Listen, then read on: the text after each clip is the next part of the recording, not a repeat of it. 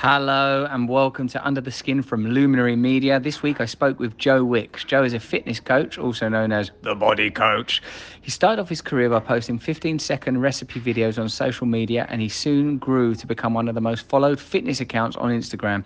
His first published cookbook, Lean in 15, 15 Minute Meals, was a bestseller in 2015, having sold 900,000 copies. During this coronavirus pandemic lockdown, he's begun a daily morning YouTube live stream called PE with Joe to try and help children stay active. He live his live stream has been viewed by millions, and he has around half a million live viewers every morning. I mean, that's unbelievable, isn't it?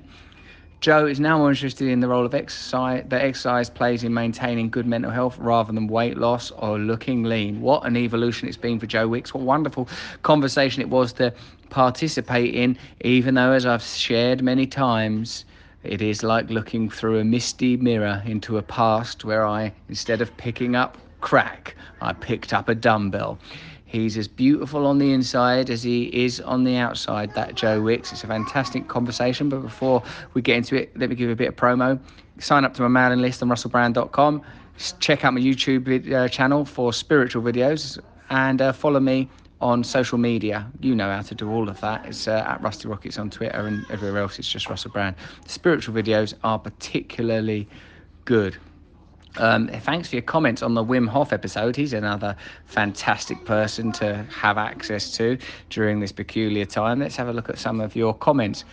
Radical fool. The world needs this kind of advice more now than ever. Let's stop being blobs.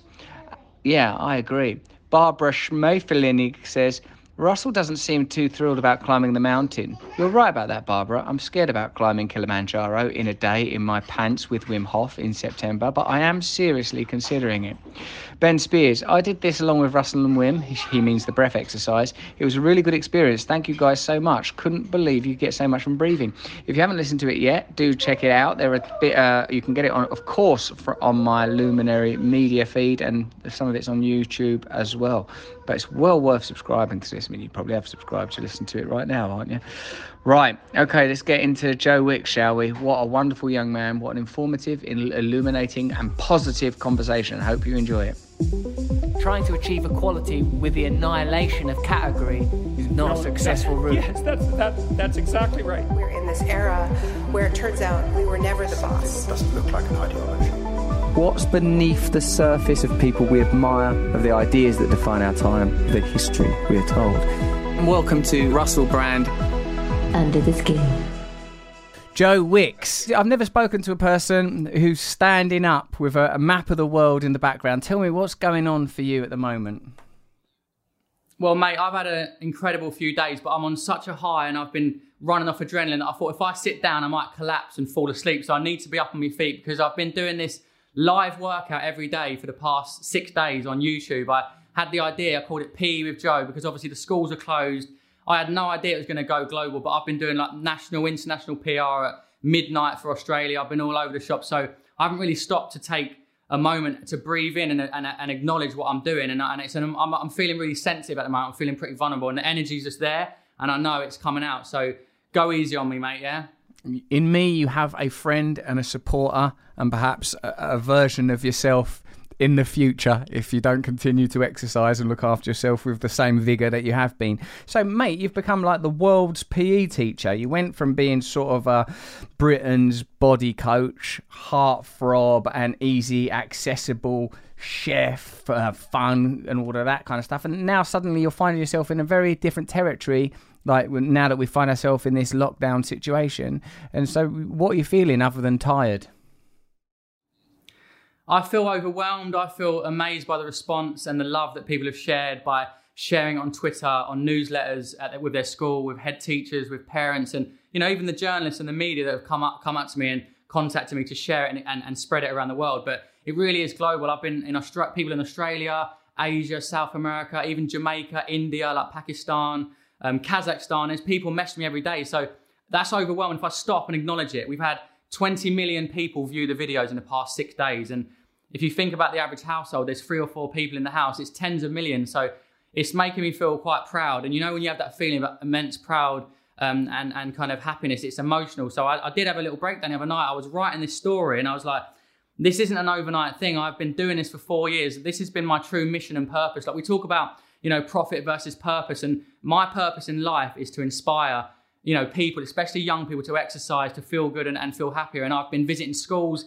You know, I went all around the UK in a Mini Cooper with my brother Nikki and a cameraman, and we had no one watching us. And we've done that. We filmed it. We visited ten schools. We trained with ten thousand kids. So this ain't something I just woke up with an idea and I thought, let's just do live workouts. I've I've been doing it. So to finally see the spotlight put on it, it's amazing. Like I'm, I'm over the moon with it and I'm just trying to keep going and I'm thinking, what can I do next? How can I reach more people? Because right now, they need this more than ever. How did this journey start for you? We both we have a, a, mutual friend, your manager and mentor Bev, who's a dear friend of mine, Bev James, wonderful woman. How um how did you get from this position? Because my understanding is you started off as a like a personal trainer, and now you're uh, the PE teacher of planet Earth. Talk us through like uh, how you got into this position in the first place, mate. Well, it's been a long journey, and I actually posted a video in the new year called "My Eight Year Overnight Success Story" because people see often, you know, you have this success on social media and you get book deals and you're doing TV shows, and they think it's this thing that's just happened overnight. And really, I've been grafting from the very first moment I became a personal trainer um, to like, you know, going to run my boot camp and I'd turn up and there'd be no one there and I would, you know, I'd be in debt to my dad. I borrowed a couple of grand off my dad and I'd go home and I'd be crying in the morning. So I'd get home and I'd say like, dad, I don't think I'm to be able to pay you back. I'm not getting any clients. And, and, and so it's emotional. Like I've had times where I've been really, really struggling, but I've never had, a, I've always had a voice in my head saying, you can do it. Just keep going, you know, return. It will build and it will grow. And that's what happened with the boot camp. It's what happened with my YouTube. It's what happened with Instagram. So I've always got this kind of energy pushing something inside of me is driving me forward to do all this stuff that I do. And it is, I'm always giving. I just love, I love making people feel good. I love knowing that I've got mums training with their kids at home. I've got depressed people exercising and people that are recovering from addiction, like feeling good and exercising. That that's my driving force. And that's why I feel like I've been successful because it's my my purpose is so clear. That voice, what do you reckon it is? That voice that's driving you on? I, I don't know. I've, I've never really stopped to think about it, but you know, I don't come from a, a family of entrepreneurs. We're not, you know, I'm not not an ambitious family who run companies and have got like ma- massive visions and dreams. You know, my dad, you, you, know, my old man Gary, like you know, he's been in out of rehab for addiction. Like I've had a manic, I had a really manic, chaotic home life. Like it wasn't, it wasn't settled and calm, and and I wasn't being encouraged to go to university. All I had was, but one thing I will say is I always had love. I always had my mum's love, my mum and dad's love. And they, I remember my mum saying to me, like, you can be a dustman or a doctor. I don't care what you are, as long as you're happy. And my dad said the same thing. Like, so that, that love and that support has been powerful. Um, but once I started doing what I felt like I loved and I was getting something out of it and I was enjoying it, it's just been this continual momentum. And I never used to talk about energy. I didn't really believe in all that and the universe and the secret and that and the law of attraction. But mate, I feel it more than ever now because even before this pandemic, even before this was happening, I realized that my purpose, it's gone from being lean in 15 and recipes and talking about fat loss and selling my 90 day plan and, and product based, you know, stuff to actually, I just love knowing that I'm getting kids exercising and bringing families together. And so I was on this path anyway. I was in tune with it. I was on, I was in a flow state, if you like, you know, and I was just riding it. And now it's just like, boom, it's just elevated. And I'm, I'm on a rocket and I'm, I'm hanging on and it's spinning around the earth at a million miles an hour but I, but I just feel like this is where I'm supposed to be right now in this moment in time. Yeah, I think you're right, Joe. Where I, I know, yeah, of course, I do know your dad, Gary, lovely fella. How, where did you grow up, and tell us a bit more about what it was like when you was a kid and that. So my mum left left home when she was 15. You know, she got kicked out of her home. She was living in a squat at 15 years old. She met my dad um, in a squat in Epsom. They had my brother Nikki. She was 17 when she had Nikki year and a half later, she had me. So, you know, she's 19 years old with two kids and a drug addict partner in and out of rehab. And she raised us, and, and, I, and I love my dad, and we've got a great relationship now. But we, there was a lot of years where he was absent, and it was my mum that raised me. And my mum, bless her, like she she she always taught us right and wrong. And because of my dad's addiction, because of my dad's the damage I saw that caused, you know, me and Nikki steered clear of that. We didn't want to go down that path. We weren't smoking weed. We were, we were training. We were exercising. We were playing sport. And I made a decision at some point, somewhere along the lines, I decided that that weren't going to be my destiny, that weren't going to be my path. And, you know, we have a great, like I said, I'm really close to my family now. We've got a great relationship. And my dad, and I, and I, I learned something from you, Russell, which was about, you know, and it really, when I when I really took this on, when you said about addiction, that you know, when you're dealing with a drug addict going through depression, the, you really want to push them away. You just want to say, "Get the fuck out of my life! You're, you're causing me too much pain." But what you need to do is hug them and bring them closer because you know the the antidote is connection, isn't it? And I've learned that. So now when I know my dad's going through a low period, I'm texting him, I'm ringing him, I'm I'm asking him how he is. I'm not judging him for being an addict because he'll always be an addict. He's, he relapses all the time. But I'm but now as I've matured, I'm there for him and I'm loving him just just how he is. Like whether he's smoking weed and going through depression or whether he's really happy and he's coming to see me in India and he's hanging out with us. I've learned that, and that was something you said in the, the, the Gabor Mate um, podcast that I listened to. It opened my eyes, mate, to to to, to coming at that that from a different perspective and, and loving an, an addict as opposed to like get out of my face. I can't deal with you right now. That's amazing that you're able to demonstrate that kind of compassion and patience. I, still find that very difficult. Even I'm an addict in recovery myself, other people's addiction can really bug me. It can really affect me. I can get very brittle, very selfish, and very self-centered. So it's very inspiring to hear you talk like that, Joe. I hear that you, you know, and can tell from watching your content, the content you do in addition to your excellent and inspiring fitness work that you're becoming more and more interested in mental health. You mentioned it a bit a, a while ago. Tell me about how that transition's taken place, mate. I'm so passionate now about the mental health conversation that's going on, and I don't experience it myself. I don't experience depression, anxiety, but I've had thousands of people, you know, sign up to my plan or whether they've done my YouTube workouts, and I'm getting bombarded with DMs from, from people that are experiencing the positive side effects of exercise. So I've really got a good understanding. I'm not a psychologist, I, I, and I'm not going to be, but I understand the way the brain works, especially around exercise, how it makes you feel. So, you know, when I came out, Mr. Body Coach, lean in 15, in with a Lucy B, Wallet Bosch, you know, it was all about getting lean, burning body fat, change the way you look, transform your body in 90 days. I don't mention that. I never talk about fat loss. I don't care about the weight. I don't care about how much you, how, you know, how you look and how how how how visually you change. I'm I'm interested in the mental health and the long term effects of exercise. And so now my narrative is exercise to feel good. Do it because you want to feel energized. Like you know, you know, you, I know you're with your yoga and your exercise. When you exercise, you can you feel optimistic. You feel positive. You get more done. You're more patient with your kids. You're a better husband. It, it's it's not even about looking good. Like yeah, when you're young, it's about ego. It's about having abs. It's about going to Ibiza from Vegas and being ripped up. I'm 34 now. I've got two kids. All I care about is waking up with energy and feeling positive and loving Rosie and and being patient with Indy when she's having a meltdown. And and that that comes from exercise. So whoever is out there listening suffers from anxiety or depression or low self-esteem, exercise is the number one thing you need to turn to, even if it's 10 minutes a day, because you cannot deny and stop the effects of exercise. It is the dopamine, it's the serotonin, it's a chemical thing that's been proven to reduce depression. So before you, you know, turn to binge eating or addiction or drugs or, or antidepressants, try exercise. And it's hard because my dad says the last thing he wants to do when he's going through his low points is exercise. But I say, Dad, you know how it makes you feel. You always feel better. And when he does, he goes for his little half an hour run, then he comes back, he's a different man. It changes it physiological, the physiological state can change your mental state. It may be temporary, but you have that ability to do it every day. I suppose, in a sense, there is no uh, actual gap between the mind and the body. They are symbiotic systems that needn't even necessarily be separate, given that the hormones and the neurological activity is housed within the same skin as the skeletal muscular structure. It's all one system when it comes to the crunch. But Joe, um, you know, like when you're saying if there's anyone anxious out there or anyone with them issues, I'm, I'm I still feel it. I still have uh, like body image issues. I still think like, uh, oh, like my body ain't good enough. I don't I like I don't like myself sometimes. And also, like you were saying with your with your dad there, I sometimes I like I used to I was I do yoga and I do Brazilian jiu jitsu, but obviously you know a contact sport like Brazilian jiu jitsu that's gone up the pictures with this coronavirus situation. I've been going on runs and stuff like that, but sometimes last two days in particular, I've felt very uh, low energy, very low motivation. Do you ever feel like that? And if you do, how how do you get over it?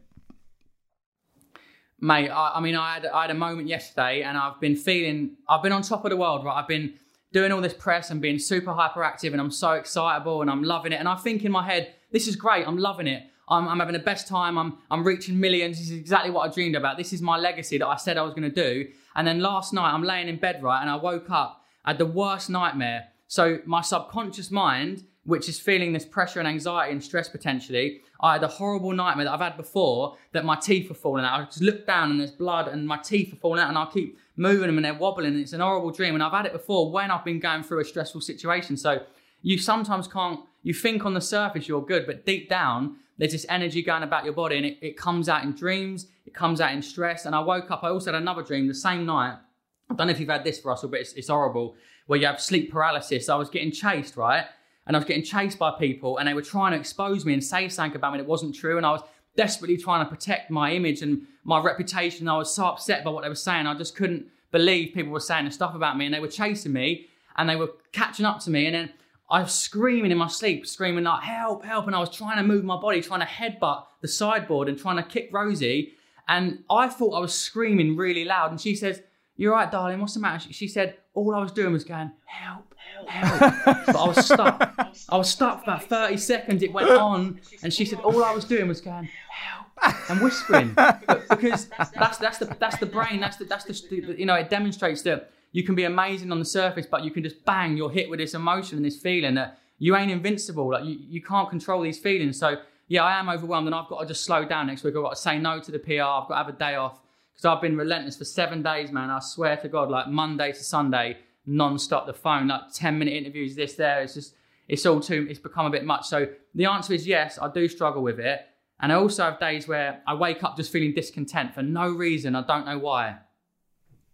Well, how do you motivate? How, like, say if you feel like that, and then you know you've got to do, you know, either your PT thing that you're doing for millions and millions of people live on YouTube, or if it's, um, you know, prior to this extraordinary time. How how do you? What do you? What's the dialogue like in your head that gets you from I'm not doing this to I am going to do it?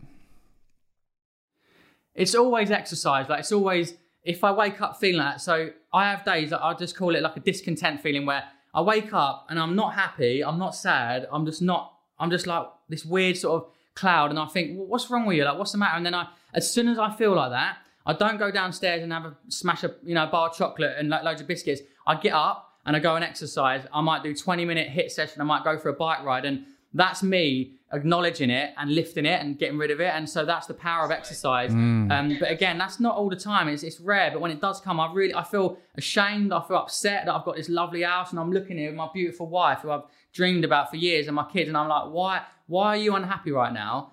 And and then I just sort of snap out of it because exercise is the key. I think it is. It's it's movement. It's it's movement of the body. It's breathing.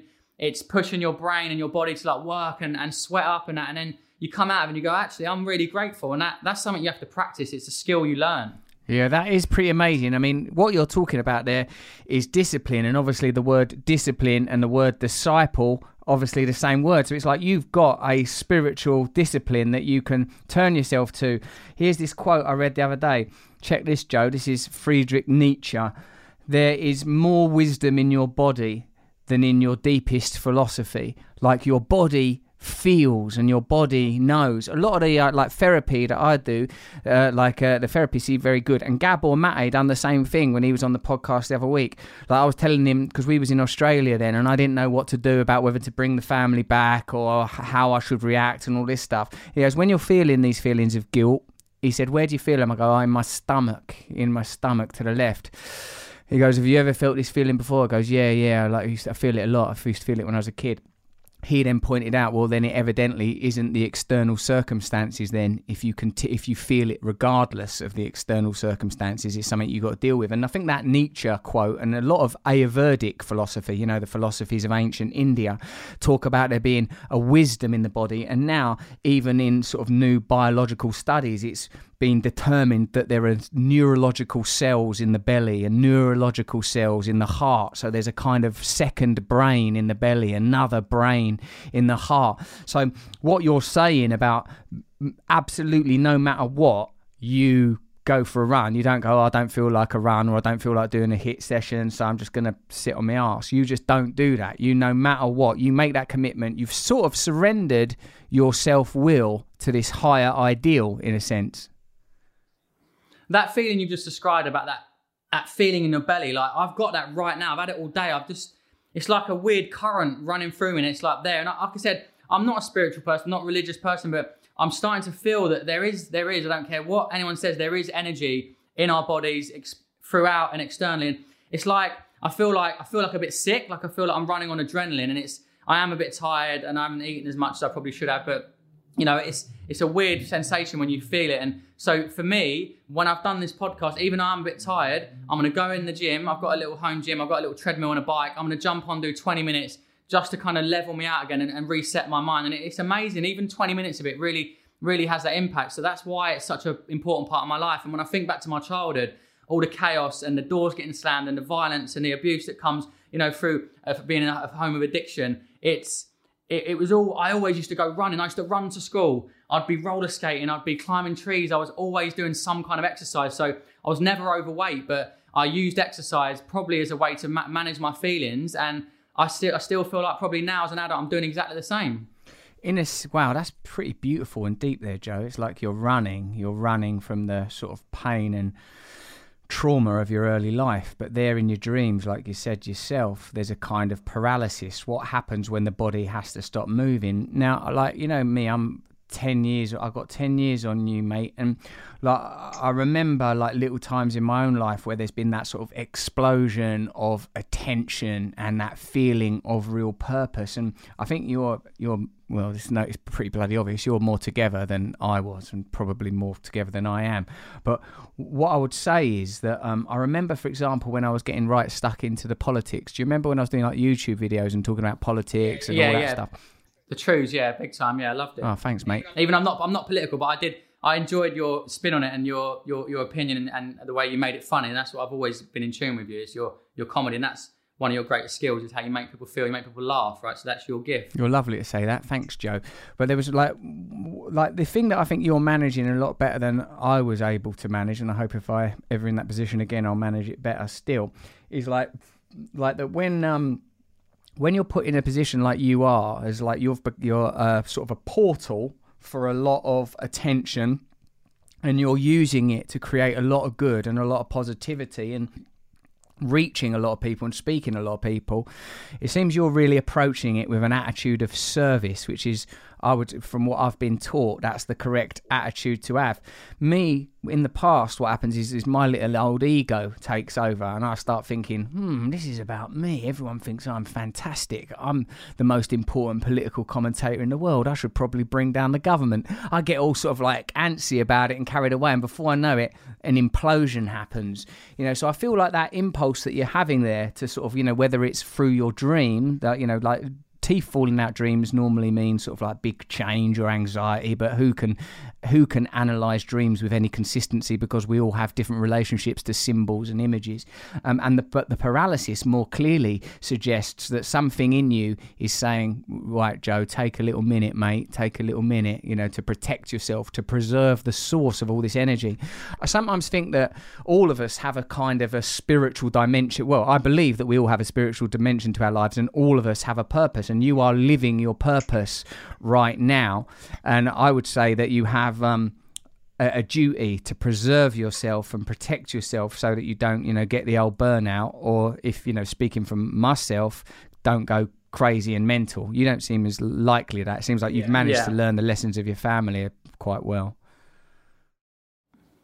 Yeah, I mean, I just don't have that. The thing about fame, and I love you to talk about when you went to LA, you know, when you went to America, and it that fame, that bubble you're in, just got even bigger and bigger, and the ego just you got affected even more. And I, I just I don't feel like I've had that. I've had a real you know a gradual growth of like my social media and you know when it was TV or books. It wasn't like I had this overnight success. So even now when it's all going on, and I went for a walk with Rosie up up to the Richmond Park, and you know a few parents were like, "Oh, thank you, Mr. Wicks. You know we love your workouts," and there's kids saying hello, and that's that's changed. I think there's going to be a real shift in the, the you know the support that I because I'm delivering something that's I'm not selling you a product. I'm not trying to sell you my book or you know it's like I'm just trying to help you get through this time and you know, we've got kids, Russ. So how hard is it when you've got to school your kid and suddenly become a teacher and you've got to, you know, keep them fit and active and engaged? It's difficult. So I'm doing something that's, I think, I really think this, that this is the most important time of my life and I'll never do anything as impactful as I have done during this period with Joe when we've been on this pandemic. Because I don't think it will ever happen again. I don't think we'll get into this position where the world will just stop spinning on its axes and everyone will be at home. So this for me is is my moment. And like I said, I've built up this opportunity and I've created this. And I said I had a pod, I was on a podcast a few months ago, and the guy said, "What do you want to be remembered for? What's going to be your legacy in 10, 20 years time?" And I said, "It will be my work with schools and, and changing the culture of fitness within within the household because." I went to some, you know, some tough places. I went up north. I went to the Midlands. I went to places where fitness is not on their radar. Um, you know, kids aren't encouraged to exercise, maybe for religious reasons or cultural reasons. And I, I know that there's families up north and all over the world now, um, and, and in London and, and in Surrey and in council estates and blocks of flats in London and all over the place. It's not about demographic, but they're exercising with their kids for the very first time and they're putting their bunny ears on and they're bouncing around and they're doing their kangaroo hops. So I know that that's going to have a long term effect on some families, not everyone, but the people that do, it will change their lives forever because they will exercise and then they'll exercise with their kids and their kids. So that when I'm gone and I'm bored, I've lost my man, I've got a big belly and I'm chilling out, there'll be someone still doing body coach workouts because they'll say, Do you remember the time we done those Joe Wicks body work, body coach workouts when we were all locked in in the pandemic? That's lovely, mate. That's a, a lovely and optimistic way of looking at it. It's very um, good that you've seen this um, potentially and actually very difficult circumstance where you know people are in a lot of trouble. You've not focused on the negative aspects of it. You've just found a way of being of use. That's a really beautiful mindset that you've got there. You really do exemplify what you preach you know? You are for real. I think that's uh, I, I really respect that about you mate. Um, i also really think it has a diamond move and a generous move to donate uh, all the profits from your YouTube videos to. Uh, well, tell me, what, what did you donate it to? So, you know, as a bit of context, when you have YouTube channel workouts or you've got a YouTube channel, you know, you can put adverts on and then YouTube will pay you like a little bit of revenue from that. So I've never, it's never been a massive part of my business. I'm not a YouTuber. Like I've got an online fitness business and I've got my cookbooks and, and whatnot. And so when Nikki said to me, Joe, like we've had 20 million views in five days. And he told me the analytics, and we looked at the number because it tells you the exact amount you, you know you raise through the revenue. And the number's massive. I'm, I, I haven't announced it. I mean, I could, if you want an exclusive, a world exclusive, I'll tell you what it's on now. Anyway, the number's massive, and I didn't. Yeah, want I want a world exclusive. I... I... do want world exclusives. Do you want to know? You, well, first of all, the number's massive. The views have been insane, and I didn't want people to think for a second that I did this to benefit financially. So I said, look, Let's donate the money we raise from all of these videos from the start of this campaign. The lo- it's not there's no advert when it's live, but when they go back and watch it, there's a little advert that pops up. So you know when that revenue comes in from every video from now until the end of time until I'm you know I'm still doing these videos, hundred percent is going to go to NHS because you know I love the NHS. I went to Kingston Hospital. You know I had Indy and Rosie, were, sorry, Indy and Marley were born there. I went there the other day because I fell off my bike. They fixed me wristlet and they're, they're struggling, mate. It's hard. It's hard work down there, and they. I don't need that. I don't need that money, and I, I feel better. I, I feel happy, and I'm proud that I'm giving to NHS, and, and it weren't even a tough decision. But mate, in the past seven days alone, the estimated revenue is eighty-five thousand dollars just on six videos. That's amazing. That? That's mental. Well done. So you're the only person. That, you're the only person that knows that. Only me and Nikki know that. I haven't because I don't want anyone to, you know, oh, it might not continue at that. I didn't want to say, oh, it's going to be this much money, but every single penny, 100% of it's going to go to one of the NHS charities. And, and I'm proud of that because now it means everyone that does a video, whether they go back in six months or, you know, six, six weeks or whatever, they, that revenue is going to go back into the NHS system. And I'm, I'm well happy with that, mate. It's amazing it's going to be mad. The number's going to be bonkers, mate. It's, it's, incredible. It's brilliant. It's already a fantastic achievement. It's brilliant that you're doing it, and it's uh, icing on the cake. Not that a cake is the sort of thing that you'd be peddling, you fitness guru. You. No, I love a cake. I love cake. you're so sweet. Carrot cake. I'm a bit of a carrot cake man. It's a it's a really brilliant thing that you've done there, and it's made me think. Um, like we do stuff on YouTube as well, and we've been talking about who should we who should we give it, it to if there's any profit. We're not watched by anything like the number of people that watch your stuff, but like uh, I'm I'm thinking maybe we should think of mental health or addiction aspects of the NHS to make a donation to. So you've not only have you done all that good yourself, you've also made me think about it and inspired me to think, oh yeah, yeah, I could do that. So thanks. Yeah, mate, do it. I mean, it's wonderful, isn't it, to know that you know it's going somewhere that's going to be going to be useful and whatever's whatever's dear to you. I was trying to think of a global charity so that everyone around the world would feel like they're donating, but I thought, you know, majority of the views are coming from the UK.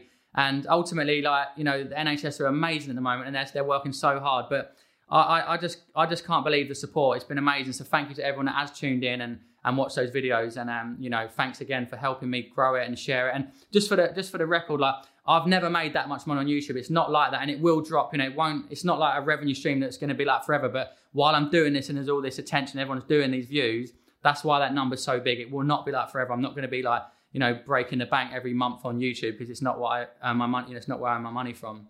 Yeah, no, nice one. It's a brilliant thing that you've done. It's a, and it's also, I think, it creates a lot of optimism. How are you dealing with being at home with your kids and that, mate? How's that going?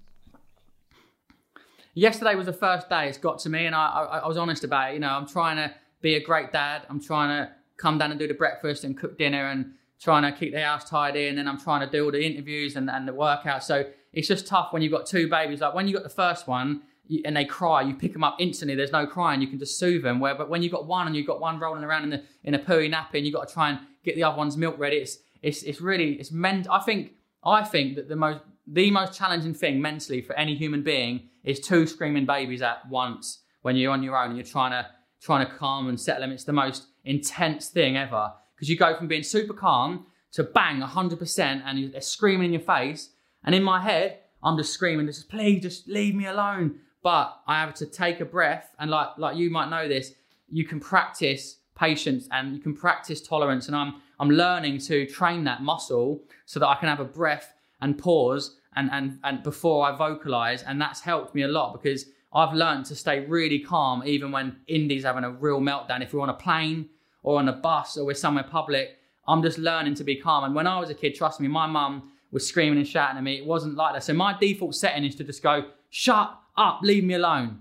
But I'm training my mind because otherwise you'll be screaming at each other and you just make it worse. You've got to be calm. You have to show emotional control because this is one thing I've learned. A baby does not have a rational brain. No matter how much you want them to, they don't understand that you're trying to make them breakfast. They just give me that breakfast. I need it now. Whereas I have to le- learn to be calm, and I'm really, I'm really practicing that with Indy, and I'm trying to set a good example to, you know, with Rosie and Marley as well. Yeah, I find the same thing. That's hard, isn't it? Because because sometimes, like especially our three year old, she's quite articulate and smart. So you start to think, oh, she's like a just a little adult, but she ain't. She's not got a fully formed rational brain. I'm 44, and some would argue that I still don't have one. So that kid sometimes, like, I, I really want to like go. To, I want it the same as you. I want to go. Just shut up, shut up. I want to have full blown Yeah, rows leave me with her. alone just for five minutes. Yeah, but you can't, can you? Because like you know, sometimes, yeah, sometimes whether it's like they want food or they, like, and sometimes, what about this? Sometimes they won't actually tell you what it is they want. Like they're just like being unhappy, and I'm like, what, what actually, what do you want? Tell me, I'll go and get it. They won't. So won't Indy's new me. thing, Indy's new thing is she just goes, Daddy, Daddy, Joe, Joe. She's learnt my name. She goes, Joe, and she'll scream and shout, and I go, Yeah, what, darling? Uh, oh, I'm okay. And then she'll be like, Strawberries. Give her strawberries. Then she's asking for a mum. So it is tough. But like I said, my default setting is to be impatient and be snappy and intolerant because it's what I learned from my dad and my mum. It's all I ever learned. And so for me, I'm working on it. I'm working on it every day. And sometimes I'm not perfect, but you, you can choose. You have the ability to choose how you react to a stressful situation. You can have a meltdown, scream and shout, and see them get more upset. Or you can just say, right, she just wants her food. She doesn't understand I'm trying to keep things quiet and have a nice, you know, peaceful dinner.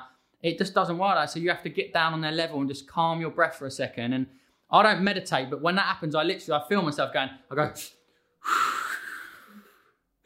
and I take a moment and I go, Are you right, Indy? What's the matter, darling? What can I help you with? Oh, you're good, aren't you? Listen, why don't you meditate? I've tried, mate. I tried doing the Calm app. I tried doing Headspace, and I'm sitting there, and like Bev got me on it as well. And we tried to do it. Me and Bev tried to do like a seven day meditation challenge, and it's so funny because she's like me, loves being busy, always on it, always you know emailing and working and, and kind of productive.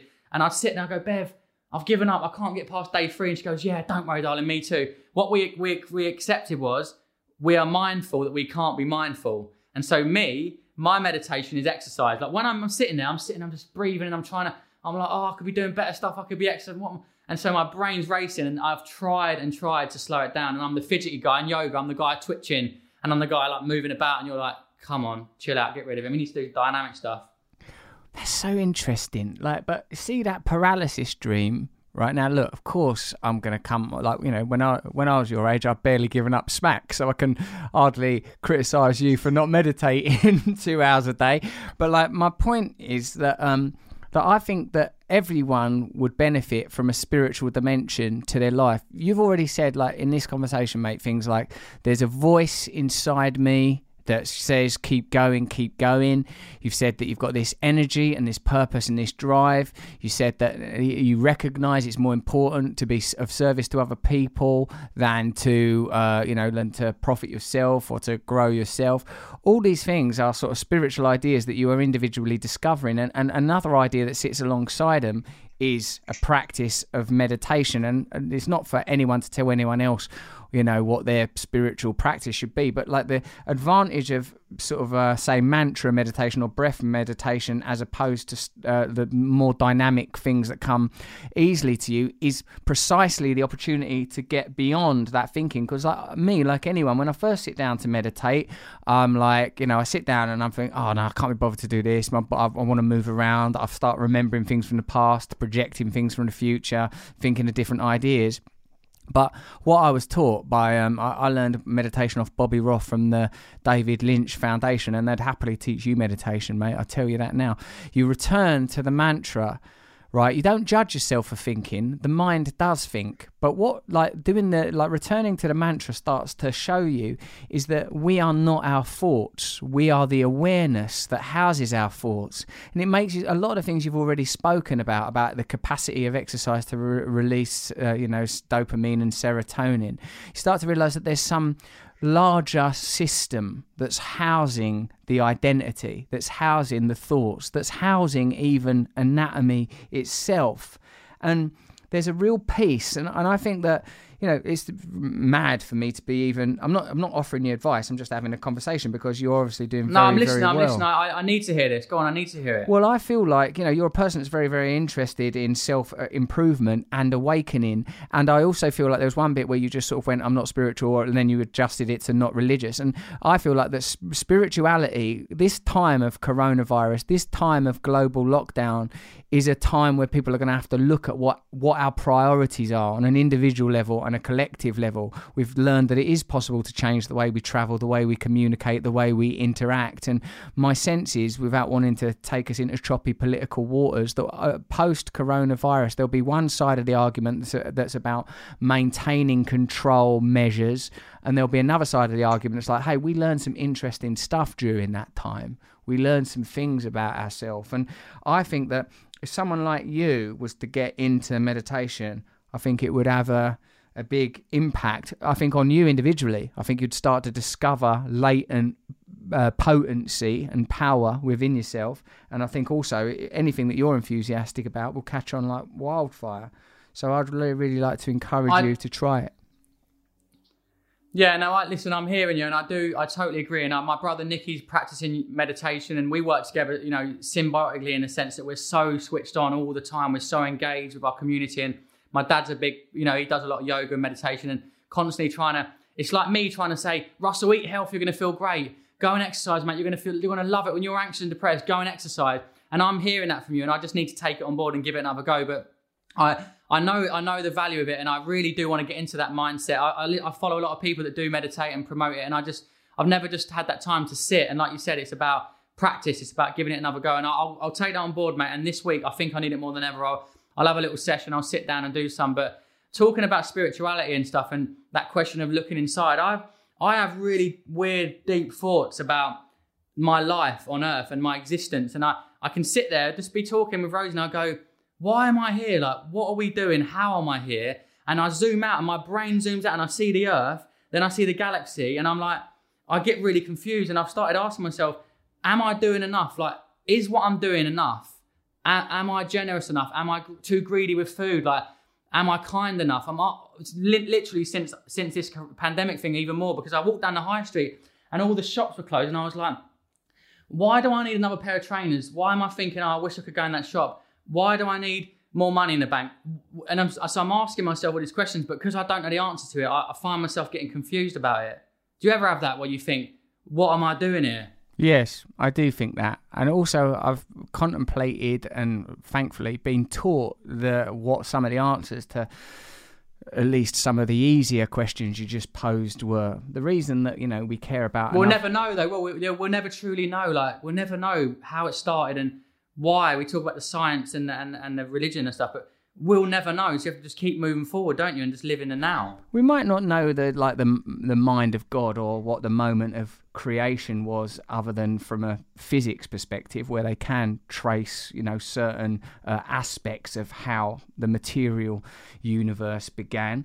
But to talk to address some of your points there, mate, like when you said why is it that we you know focus on consumerism, and new pair of trainers, or money? It's not a coincidence. We're born into a culture that tells you relentlessly that that is what you should be doing. That success looks like a lot of money, success looks like a lot of power, success looks like domination, success looks like more and more pairs of trainers or pairs of pairs of trousers or better, constantly updated phones because this is how the systems that we live within sustain themselves. The more and more people that start to wake up as you are doing and start to question the value of consuming as the primary means for making yourself feel better, then those systems will start to break down. The more people that start to get their self esteem from helping one another, from loving one another, from building community, from helping other people's kids, from looking outside of themselves, then it's going to be harder for transnational corporations and potentially oppressive and manipulative governments to maintain their power. So, whilst, of course, like everyone else that's ever existed, I don't know the answer to the biggest questions in life, I do know why human beings have had their primal natures directed towards consuming. It's because the kind of civilizations that we live in require us to think like that. And you, mate, you're waking up in the pod, you're waking up in the cell and realizing, hang on a minute, this isn't really what I want. How much money do I need? And like, look, I go back and forth on that all the time. When I'm frightened, I feel like, oh, bloody hell, I need to be able to get myself an island somewhere. I need to be able to retreat from this madness. But when I feel close to what I call God, when I feel safe, when I feel protected, when I feel like I've got purpose, then I think I will be guided, I will be shown. You know, that force that's taken you from the kind of chaotic childhood that you described to being the world's PE teacher, that force is looking out for you, and we can call it whatever we will. But I know, I know that there's more to it than just a, a set of rational decisions being made. I know that there's something carrying you. Do you think anything's going to change then? So I'm hearing you, but do you really think that people are going to change? Because I, you know, is it just going to go back to normal and suddenly it's like we're, we're back in the shops, we're buying everything we need, we're overeating, we're, we're overindulging? Because I think people seem to think there's just an unlimited supply of everything, and now more than ever, I've had this anxiety, and I'll, I'll use this word because I do feel anxious about it. I've got a baby, right? I've got Indy and Marley, and I didn't used to think about where my food came from. I didn't think about how bananas got to me and how berries were picked and strawberries. Like, but now I think about it, and I think about how will the world look? How will the oceans look in 50 years' time? And Indy and Marley will be around then. They're going to be alive. And, and I'm starting to feel anxious. Do you know what I mean about that? Like about having kids and bringing them into the world because it don't seem to be slowing down. The population ain't slowing down. We ain't we ain't changing our ways on the earth. We're doing more and more. And so that what that frightens me. That's the only thing I can honestly say. I, it worry, I'm not scared of death. I'm scared of how the world will look when I'm gone for my kids. That's lovely. That'd be that's a nice. That's a nice Do nice you think quote. about that? Is that is that deep? Or do you, have you ever thought about that? Of course I do, mate. I've got two young kids myself, and I think I do wonder, like, what this epidemic has provided is a lot of time for reflection. A, a lot of people, of course, are really suffering both economically and medically, and there's a lot of fear. But also, a, a lot of us are being given time, a little bit of respite to consider what what are we doing with our lives? Because, like you said, mate, I agree, Joe. We live as if these resources are infinite. Zaya Tong, this um, uh, science entertainment broadcaster that came on the show, she said, in this age of surveillance, we can watch everything except where our food comes from, where our energy comes from, and where our waste goes. Everything else you can look at on camera. Why is it that those things are excluded? Mostly because it would make us balk. You know, the sort of same consumer impulse that we talked about before that makes us think about earning money and buying trainers, that same system requires that we don't think about hold on a minute what are the consequences? Now you know like prior to coronavirus climate change was a massive news cycle story. Everyone was banging on about it all the time. Of course they were. And one of the few positives that's emerged from this situation, as well as people reflecting, is that you know that there's been some environmental positives that have come from it.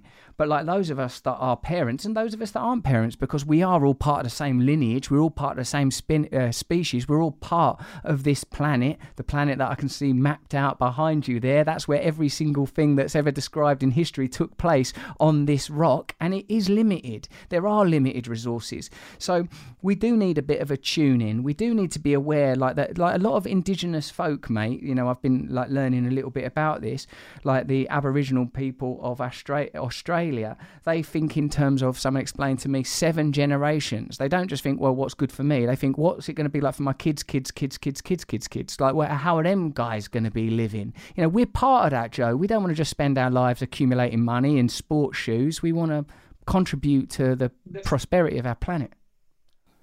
Yeah, and the thing that I find hard when I do have them moments and I think about it in depth is that it's all right for us. We are living in a developed country. We have sanitation. We've got water, food. We've got resources. We can live this amazing, comfortable life. But in, in you know, I went to um, I went to Sierra Leone. I've, I've been to you know Asia and, and India, and I've seen how how they they want economic growth. They want to have an amazing life. They want to have all the things that we've got. So we're trying to tell them to slow down, right? And I, I don't know if you follow the national. Do you follow the Nat Geo Instagram account? Oh no, I will though. The Nat Geo one. It's amazing. So the other day there was a video, and it was it broke my heart. I was so upset when I saw it it's a, it's a picture of someone dropping a plastic bag off a bridge into the river, and it talks about how it's the river that leads to the Ganges, right? And it's completely decimated. There's no life. There's no fish. There's nothing. It's, it's irreversible. Like, and I and I see that, and I just I can't help but be so upset. And it's nothing I can do because I'm recycling. I'm doing my bit here, but there's people that don't have the resources. They don't have anywhere to throw their rubbish. They don't have anywhere to to do that. So it's all going in the, in the rivers and the, and the oceans, and that same river comes back to our ocean. It's not even like we're we're we're in that. We're in it together. And so when I see this stuff and I you know I follow Gre- Greta Thunberg and all this, and it just breaks my it, it really breaks my heart. But what can I what can I do other than do my bit right now here? You know, in well, my mate, house. I suppose one thing we can do at this time of reflection is think about how we can continue to um, practice our own particular skills, like you in the world of fitness, which I think you're increasingly practicing from a place of awakened spirituality, and me with my constant oratory and gabbling on, we can think is it possible for us to do what we do outside of the conventional systems of capitalist consumerism? I.e., ultimately, what you and I do ends up being a business that we make money from and other people make money from. Now, as individuals, there's very little we can do, but the consequences of a planet full of individuals uh, to some degree doing, you know, as well as they can on the hierarchical structures we exist on, whether you're earning low wages, you know, flipping burgers, or you're earning high wages, chatting on the internet or training millions of people, we're contributing to a system that leads to that requires continual growth, endless growth. Like the thing you said at the beginning, you can't have endless growth on a limited planet. But GDP, gross domestic product, um, requires continual ongoing profit always. And one of the consequences of that is every single decision that gets made has to be made with profit in mind. Like so, if it's like let's dis- let's use these this kind of plastic because it's cheaper, they'll bloody use that kind of plastic. You know, that, let's dispose of things in this way. They'll dispose of things in that way. And whenever you're in doubt about something, Joe, I think about like one of the things I do is think who makes money from things being this way, who benefits from p- things being this way, and the answer will always come to you, mate. But well, what can we do? You and I can continue to awaken, continue to have conversations like this, and look for the opportunities. Because believe me, the same way as the opportunity came for you to become the world's PE teacher, other opportunities will come for you, particularly if you're dedicated to awakening. Are you all right, mate? You're getting tired, little Joe Wicks.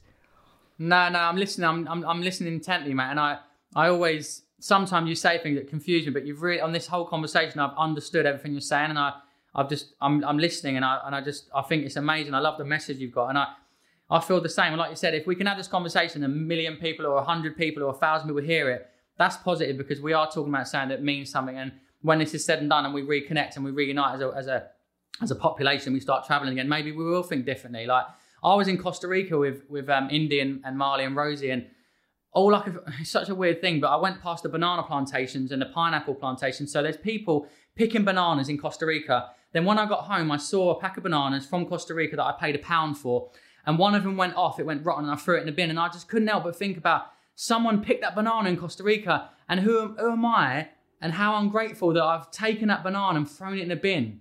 And so I do, I am thinking so differently, like about where stuff's coming from and how cheap that cost me and how I just throw it in the bin and how someone probably got paid a dollar for picking them bananas and bruv, I've picked bananas in Australia when I was backpacking. I know what it's like humping bananas, mate. It's not an easy job. I, I did it for about three weeks and nearly passed out. Like, and so do you know what I mean? I'm, I'm aware of everything I eat and every time I put something in the bin, there's an there's an emotional response in my mind. It's like, can I recycle this? Can I can I not do this again? And and it's it's just it's definitely something that's awakening. Like you said, it is an awake it is an awakening for sure. And I hope that everyone out there listening is having that that maybe that same little thought every now and again and and build on that and and, and, and improve and, and let's just do better for for each other.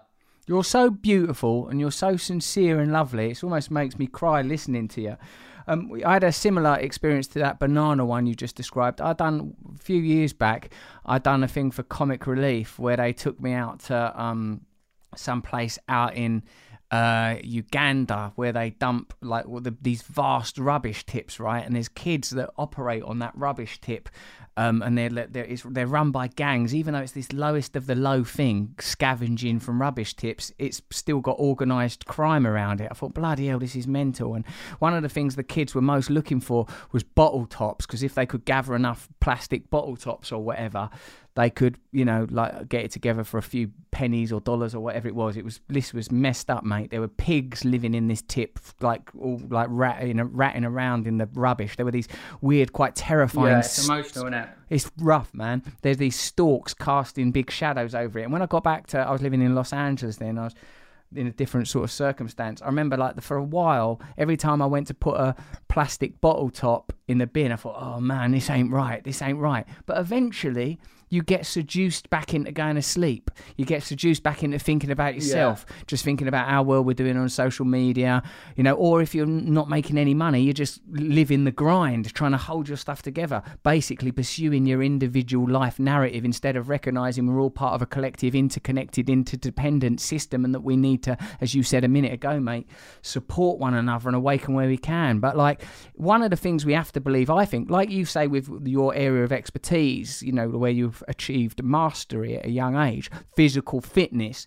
Like, you first thing you have to do is believe in it. You have to believe this is possible. You wouldn't do the stuff you do if you didn't believe it was effective. Your passion is what translates. People see you talk about it, hear you talk about it, and they think, oh my God, I can do this, I can do this. Now, if we can translate that attitude to, you know, why don't you wake yourself up spiritually? Why don't you see if you can disconnect from systems of consumerism?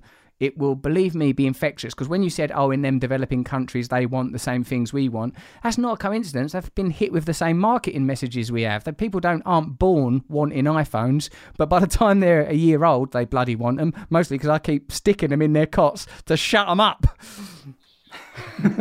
Here's the iPad. Yeah, no, I agree with you, and I do, I do understand where you're coming from with that that thing about um, when you went to Uganda. I had the same experience. I went to Sierra Leone, I went to Freetown. I saw kids barbecuing fish next to like feces and pigs and and and I really wanted that to change me. I wanted to cut.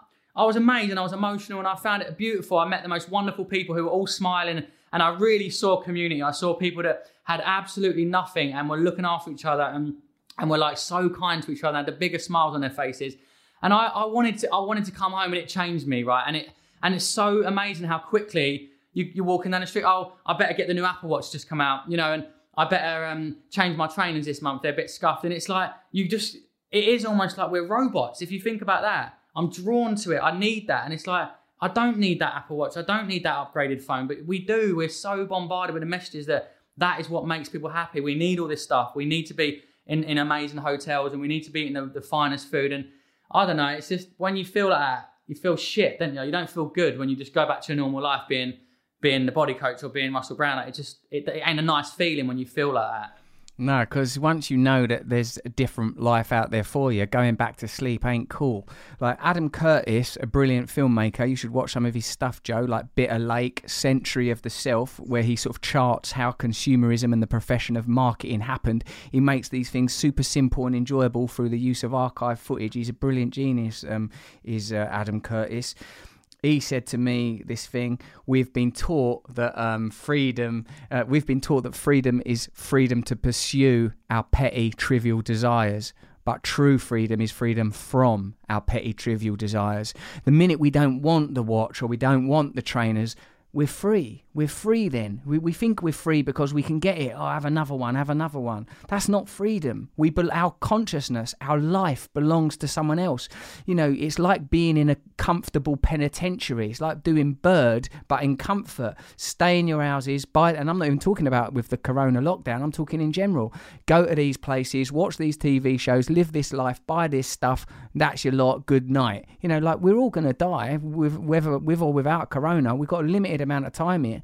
And what's very uh, inspiring and encouraging about listening to you is you're a man who's connected to purpose. You're a man who's connected to meaning, doing something of value, which always is going to boil down to helping other people. And I believe that's because we're all connected, we're all one. Deep down underneath our many, many differences and beautiful individual differences, we're all coming from the same source. And I think that when people are plugged into that, like you increasingly are, I think it's beautiful. Yeah, the power of community is is so so so important. Like you said, we have a big opportunity to speak to millions, but your community could be your friend and family, your mum, your dad. Like it doesn't have to be millions of people. But I think with social media, there's this. Uh, my little cousin experiences. He's he's a lovely kid. He's got the biggest heart, and he's got a little podcast that he's doing because he wants to change the world. He wants to you know affect millions. And I I always say, don't put that pressure on yourself. Like focus on helping, even if a hundred people listen. Like it's it's powerful. You're helping people and we sometimes forget that because because you see successful people achieving so much on such a global, massive scale that you kind of feel like, well, whatever I do ain't enough. It's never going to be good as what Russell's doing or what Joe's done or what Elon Musk is doing. You know what I mean? It's it's it's it's kind of it, it almost makes you feel like you're not doing enough. But I suppose what I'm saying is, if you are listening, focus on looking after your immediate friends and family, your local community, and and hopefully now with this pandemic, people are doing that. They're having to right for the first time ever we're having to look out for our neighbours and we're having to take care of the people around us, the elderly that you know often get forget forgotten about. So you're right. I, I really hope that some long term changes will come from this, and we can all look back and go, you know, we we we came out better after that pandemic. We came out better together and more connected and more more more loving and stuff. Oh man, what a lovely positive message, Joe. You're such a. I'm I'm so grateful that we've had this bit of time together to have a little bit of a chat and a little bit of a connect and to talk about some of the things that matter. And I, I agree with you. You're right. Like I um, it sounds like I only do nice things when it's for comic relief, which equates to I only do nice things if it's on the telly. but I've done this other thing once, like it was a fundraiser for drugs and everything. Well, not for drugs, for drug addicts, actually. I'm not trying to get more drugs. That's the, actually the last thing they need, like this, to get people off drugs. I've been to one of your shows, one of your comedy shows, one yeah, of the shows be, you do for the. Yeah, it'll I've been be to one. Yeah, I've, I've, I've, been. I've supported. Mate, mate, I went. I was at. I was at. Uh, maybe Shepherd's Bush or Hammersmith Apollo, with a Messiah complex. I've seen you at Richmond Theatre, and I've I've always always secretly wanted to come on your podcast. But I said to Fearne, I really want to go on Happy Place and Russell Brand's podcast, but I've never wanted to ask you. So the fact that you've asked me, I appreciate it. I, I love you for that. So thank you, mate, for, for helping me spread my message to the world as well, you know? Oh, you're lovely. You're doing well enough without me, let me tell you. But it's yeah, it's a, a, real pleasure to have you on here. Once when I was doing something for that comic relief, it was like a big audience. It was like at Wembley Arena, and it was on BBC One. And I felt, oh, I'm doing a really positive thing here. I'm bringing a message of addiction and recovery to lots and lots of people. But I was in my professional head. Do you know what I mean? I was thinking about performance and that kind of thing. But like someone that was also there introduced me to his son and said like, "Oh, my son's having a bit of problem, a bit of trouble with the drugs and that. Will you talk to him?" And in that moment, we were just at the side of the stage, and me and this lad had a bit of a chat about drugs and how I feel about addiction and how I feel about myself and that I use drugs because I don't feel good enough. And he was saying he feels the same way. And that moment there, mate, which was just one on one, that was the most real thing that happened for me that night. Do You know what I mean? It felt very like a real connection. So the thing you say to your um, mate or cousin or whatever you just said there, like that's, I believe that to be true because uh, like it says in that film Schindler's List, uh, he who saves one life saves the world entire. That all reality is happening within us, within consciousness itself. We get attracted to the big glamorous things. We all want to be Premier League. We all want to be lifting the trophies. But the the subtle, more beautiful, intimate connections. That's where it really gets you. The little acts of human kindness that can just bring you to tears. You know. So with that's the that's the that's the banquet that we want to be attending. You know, that's the thing we want to get to, man. Yeah, man, I agree. That is it. That's it. And that's you. You've had those feelings where you, you know, you've helped someone do something so little, and you haven't wanted anything in return, and you feel amazing for it. And there's a reason because it is about loving, in it. And I realised that the more I, the more love I give, the more energy I put out, the more positivity I put out in the world, it comes back in a wave. It comes back in a wave of energy, of a real, a real thing you can experience. Whether you're helping, like you know, your mum or your cousin or your someone you work with, it it feels good to help others. And my a friend of mine just got into into therapy in, in rehab, and he's he's he's gone through the twelve steps, and he's um not rehab, so he's been going to meetings, and he started he's sponsoring other people, and he said, Joe, I've never felt so alive. I've never felt so happy giving back, doing you know doing um meetings on Zoom, and he's doing chairs and and he's speaking to hundred people around the world because he's giving back, and he's only 130 days clean, and he said he's the happiest he's ever been. Do you know what I mean? Yeah, that's incredible, Joe. That's incredible, mate. Listen, this is what I want to say You'd to love you. him. He's he's my best mate. You'd absolutely love him. He, he, he- he's just so inspiring, and I keep saying to him, mate, like just keep going. I'm so proud of you. Like you're now using your sobriety and your positive love to help others that are really struggling. He's WhatsApping them and keeping them on there, keeping them on track, and it's it's amazing when you see someone. He's basically doing what I'm doing on a micro scale with hundred users in the UK, and that's just as powerful. That's amazing. And I keep I keep texting him every day, like, mate, you're smashing it. Keep going. And he he he by him helping other people, he's he's he's so focused and so positive, and he ain't thinking about drugs. And that that is an example of helping someone else to feel to feel connected and to feel like you've got purpose. That's it. That's his purpose, and he's smashing it. Brilliant. If you want, give him my number if you want, mate, and he can reach out to me if he wants to chat about all that kind of business. It always helps me to talk to other people in my position with the old addiction. He would love that, mate. He would really love that. That'd be brilliant. And now, what I'm going to suggest for you is like, um, you know, obviously, just keep going. You're doing amazing stuff. Keep trusting whatever it is in you that's brought you from where you were to where you are now. Keep cultivating that. But I am, if you want, mate, I'll hook you up with a, a meditation connection so that you can uh, learn that stuff in a way that um you know where it may stick a little bit more and if you want we'll hook up bev with it and all and your missus uh, whoever just to give I'd it a little that. chance I think if I, I think I'm the I'm the kind of person that would probably need to be coached through it to kind of learn the skill and rather than be on my own. I don't think I've got the discipline. It's weird. I've got so much discipline for exercise and healthy food, but with the meditation, I crack after about 45 seconds. And I'm like, no, get me out of it, mate. It's too much. Get out of my head. I'm going to go and do a workout. Oh, if I'm not enlightened after 45 seconds, I'm going online and I'm going to teach children how to do bloody burpees. Do your oh. burpees, yeah. So listen, like you've really encouraged me to do some meditation this week, and I, I promise you I will, and I'll text you when I've done it, and I'll tell you how I feel. And I'm challenging you and, and, and anyone listening to get up today and do a bit of exercise in your living room, in your garden, get some fresh air, and see how you feel afterwards. And that's your motivation when you're struggling and you're having them days where you feel low. You have to remember the motivation is not at the start of the day. It's not at the. It's not when you're getting up. It's at the end of the workout. It's at the end of the meditation. So you have to push through that. And when you do it, then you just feel the absolute dogs, dogs, you know, the dogs doodahs. You feel the mutts nuts, as they say. I'll tell you what I'm going to do. I'm going straight from this podcast. I'm going on a run with my dog. I'm sending you a picture. Go on.